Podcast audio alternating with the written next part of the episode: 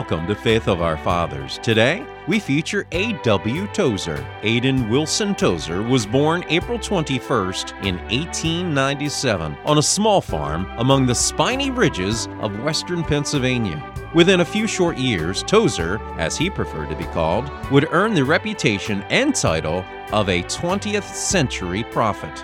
Stay tuned as A.W. Tozer presents a study on Luke chapter 8, verses 16 through 18. Take heed how ye hear.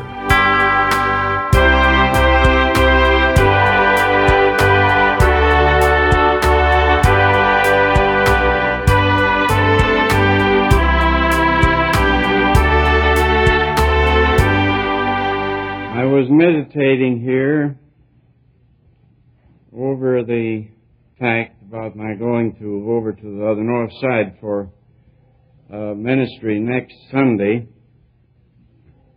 And I was thinking that I have been staying pretty close to this pulpit in recent times.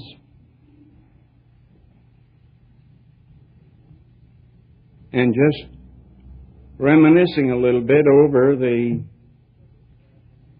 pulpits I've been asked to come to and didn't go because I'd rather stay and preach to you. I think about the Westminster Chapel in London where I could have been for a month or two or three different summers and didn't take it and wouldn't. I've been invited to Park Street in Boston, Ockenga's, and many others. And Brother Redpath was leaving for London or leaving for his home in England or his wherever he's going in England. He asked me to take his pulpit for a month. And I told him that this church wasn't as big as Moody's, but that I considered that it's one of the most important churches in the world, and I couldn't possibly do it. And I didn't until he finally got stuck just before he left. And so, just before he went away, a man failed him because of illness in the home, and I said, Well, I can't possibly say no for one Sunday. That accounts for my being there. Though honestly, I'd rather preach to you here, though only probably a fifth or less of the number than I would over there. But I hope I may have a message, two messages for them which in content and in spirit may help them greatly next week. And as for preaching to big churches or large crowds, I haven't any ambition for it. It may just be laziness and lack of spirit. Or it may be a deeper wisdom, and I'm inclined to think it is. Anyhow, pray, and uh, if you will. And you're going to have two of the best preachers in the Chicago area here Excellent preachers. Next week. Now, in the book of Luke, the book of Luke, verses 16 to 18 of the eighth chapter. Luke 8, 16 to 18. No man when he hath uh, lighted a candle, covereth it with a vessel, or putteth it under a bed, but setteth it on a candlestick, that they which enter in may see the light. For nothing is secret that shall not be made manifest, neither anything hid that shall not be known and come abroad. Take heed, therefore, how ye hear. For whosoever hath, to him shall be given, and whosoever hath not, from him shall be taken even that which he seemeth to have. Now, verse 18, the first sentence, take heed, take heed how ye hear. I want to talk a little word about that. And then, first, before we do, let's pray. Oh God, we thank Thee for the singing in which we hear a sound that isn't earthly, It's neither the cheap song of the world, nor is it the fine classical song of the world. But there's another voice. We hear it. And it harmonizes with the beasts and elders and living creatures and ransomed who with palms in their hands stand the sea and sing together of him who loved them and washed them in his own blood. We're glad to hear this, Lord, know what it'll be like. A little bit of it at least. Thank thee for an assembly of Christians. Thank thee for this church. Thank thee for this crowd here this steamy night. And Lord, it isn't the largest church on the continent, but to us the dearest, the most important, and we pray that thou grant that tonight there may go forth truth that will be helpful to people. Some don't need it. Some are on their way. Some have long past the necessity for any of my preaching. The younger ones are coming up. New ones are coming in. Many others, by the scores, are going to other parts of the country and other parts of the world and taking the instruction and the message with them there. New ones are hearing. God grant, we pray tonight, that in utter humility and consciousness that it is not I and not man and not the voice of man, but the voice of the Spirit, may we hear Thee speak, O Lord Jesus. Grant mercy to be over us. Bless this hot, noisy, jumpy city with its cacophonous rackets and its fears and its lusts and its deceptions and its lies and its demon possession. Oh God, have mercy on this great concentration of evil that we've named Chicago. We thank Thee Thou hast in it a number who haven't bowed the knee to Baal nor kissed His image and never will. Thank Thee for them, Father. Thank Thee some of them are here tonight. Graciously help us. It may be in power and not in word only. Christ's name. Amen. Now the text says, Take heed how ye hear. Now when the great God brings salvation to us, He let it ride on a voice. He let it ride on a sound. And salvation was to begin now where we are and continue through successive stages of progression until we are glorified. For always remember that you don't have full salvation till you're glorified. Uh, I'm a little shy. I just learned the other day that a president of a well-known Bible institute, or, or no, seminary, seminary, said I was a legalistic, that is Tozer, was a legalistic sanctificationist. I thought that was nice. Uh, and uh, I, I appreciate that. If I were keeping a diary, I'd write that in for my grandchildren. But uh, I may, in some people's eyes, be a legalistic sanctificationist. But I shy away from a lot of the terms that are used even in our own society. I shy away from the term fourfold gospel.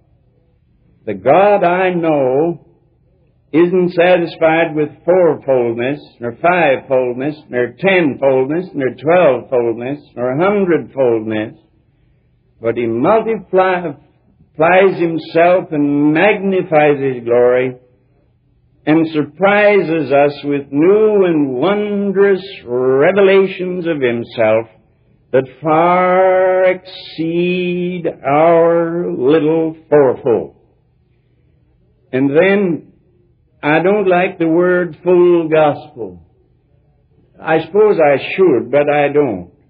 I like, I like it in when you mean it in its uh, great emotional flow, full salvation, full salvation. Yes, I like that.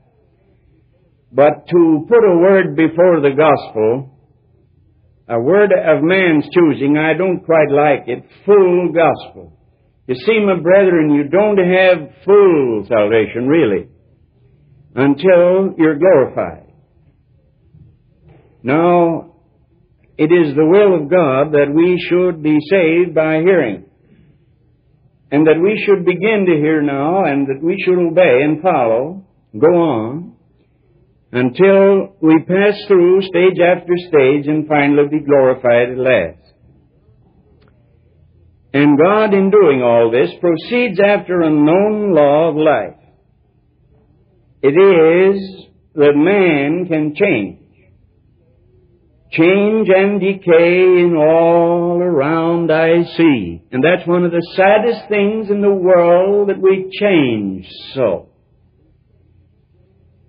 We change, change and decay, but it's also one of the most, the most comforting things that I know. I want to ask you a question now, just to ask you a question and, and trust to your humility and realism to answer it. Uh, would you like to have a visitation from an angel? Uh, would you like to have a, a messenger from heaven, uh, the messenger of the Annunciation,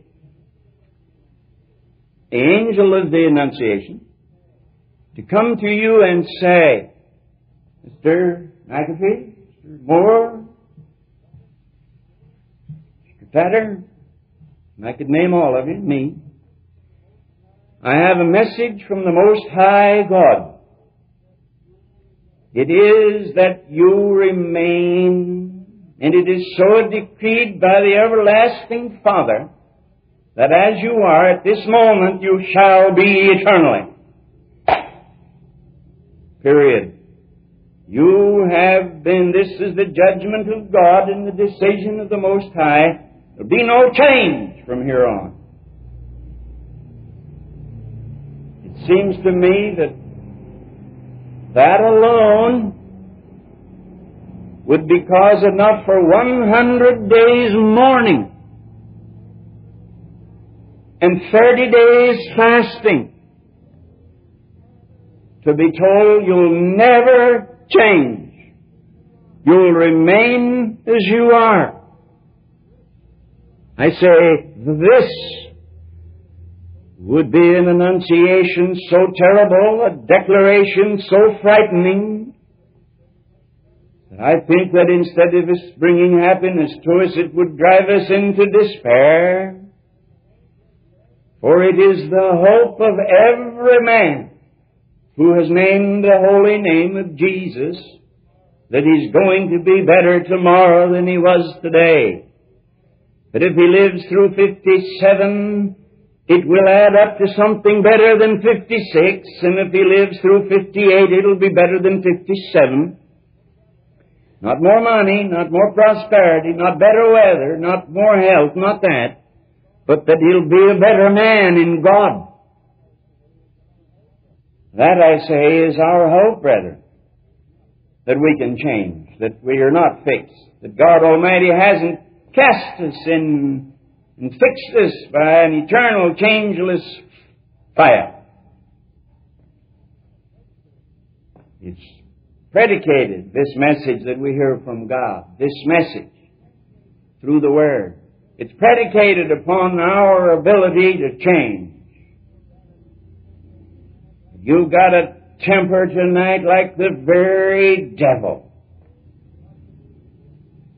It's possible for you to be so delivered that the change will be noticed by everybody that knows you near and afar. No matter what habits you have, or what mental habits, or what vices you may have, There is power in the gospel of Jesus Christ to change you so completely that it's like changing a beast into an angel. There is, there is power, there is potential in man to change. You don't have to continue to be what you are. And it seems to me that's the first message the world ought to know. You can be different. And that's the first message the world ought to know. And the gospel should follow that message. For preaching any gospel without that basic knowledge that I can change, that God can change me, that I am not fixed like concrete, but pliable like clay. And this is a known law of life, and God takes advantage of it. I don't know but what the angels that sinned and kept not their first estate may have been fixed eternally, unable to change. At least there's no hope for them. But for you and me, there's hope. Man can change. And not only change, but learn. And so there's the sounding of a voice through the Word, the living voice when you open this book. When you open this book, don't read it as you would read a newspaper or a classic. Expect to hear something in it. Expect it to speak to you and, and, and expect the voice to vibrate. Expect it to be alive. For the words that I speak unto you, they are spirit and they are life. And this book is a live book. It's only dead to the dead and to the hopelessly dead. To all others, it's a live book. You see, my brethren, there's a difference between redemption and salvation. Jesus Christ died on the cross and provided redemption there.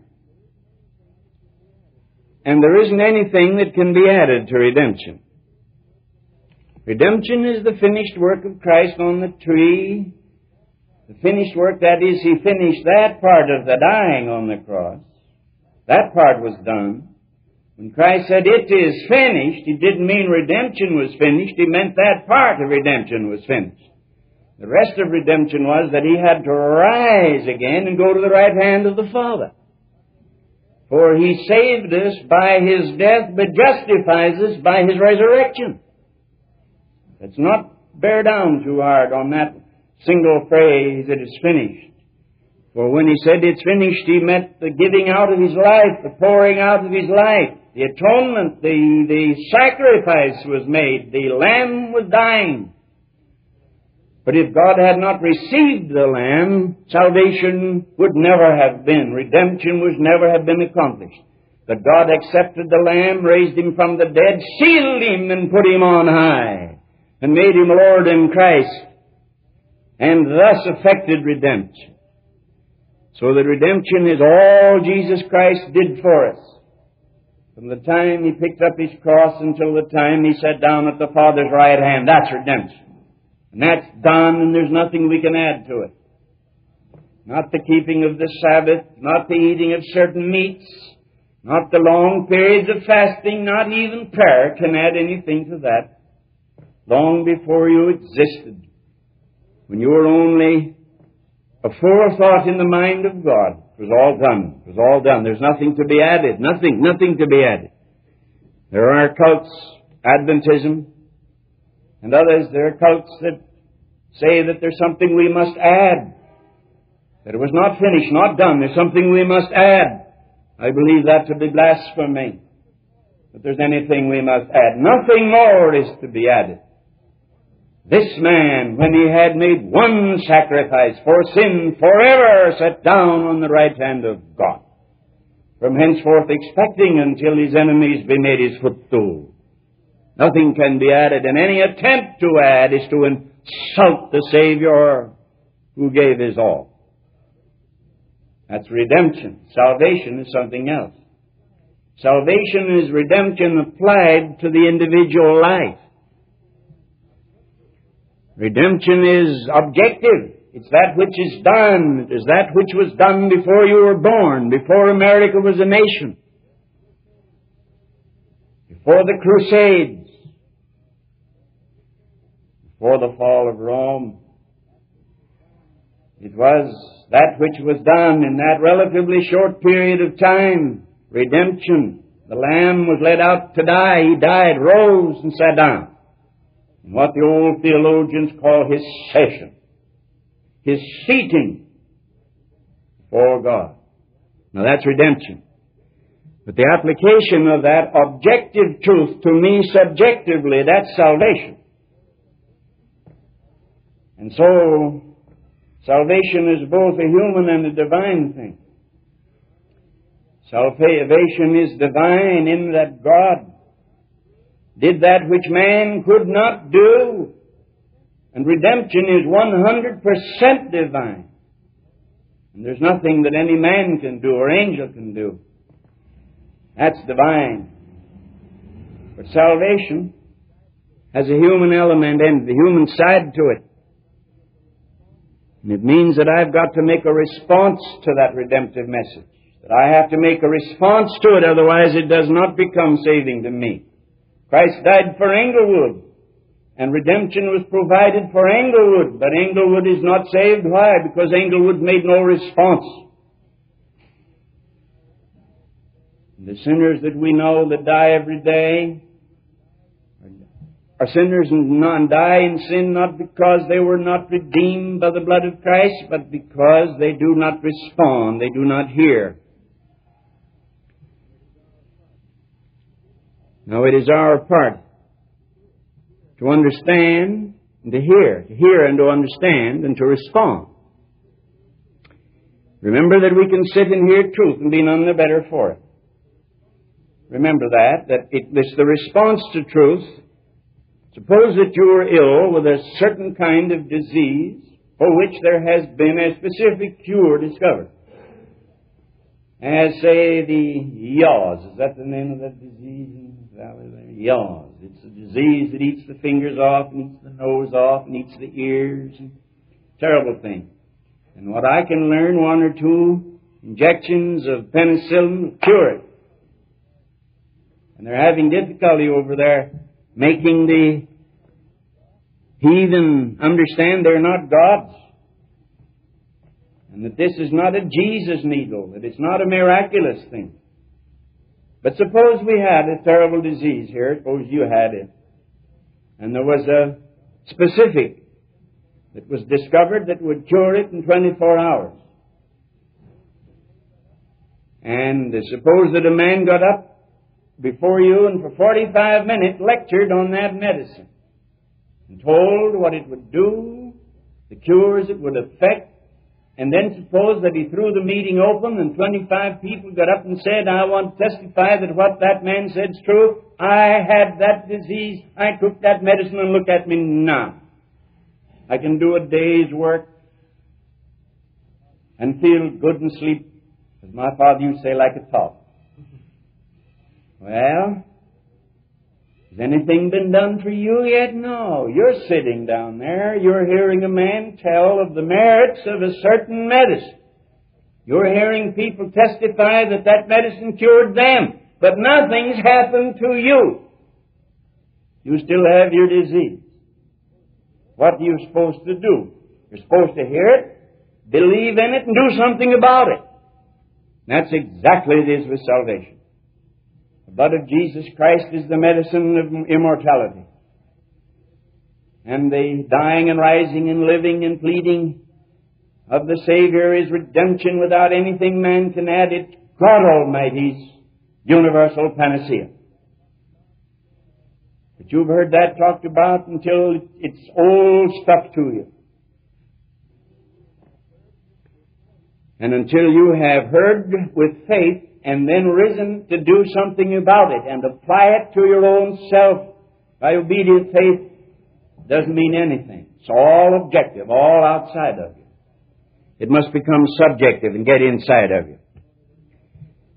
No confirmatory work has to be done. We need to look for nobody, to nobody for confirmation. It's all been done. In the beginning was the Word. And there's a speaking word, and because in the beginning was the Word, and you were in, you were created in the image of the Word, you can understand the Word. And even though fallen like the man, the young man far from home in a far country among the swine, swine, the swineherds, still, still because you were made in the image of God, and the beginning was the Word, and all things were made by the Word, and without Him was not anything made that was made, you have in you the ability to hear the Word. Take heed how you hear. For redemption is yonder. Salvation is when redemption that is yonder becomes present and within us by obedience and faith. So there's a voice. And it sounds living and vibrant all through the Word. But you know there are different kinds of hearers. I've looked through the scriptures to notice the different kinds of hearers. Don't get braced for a long sermon. I'm going to be brief.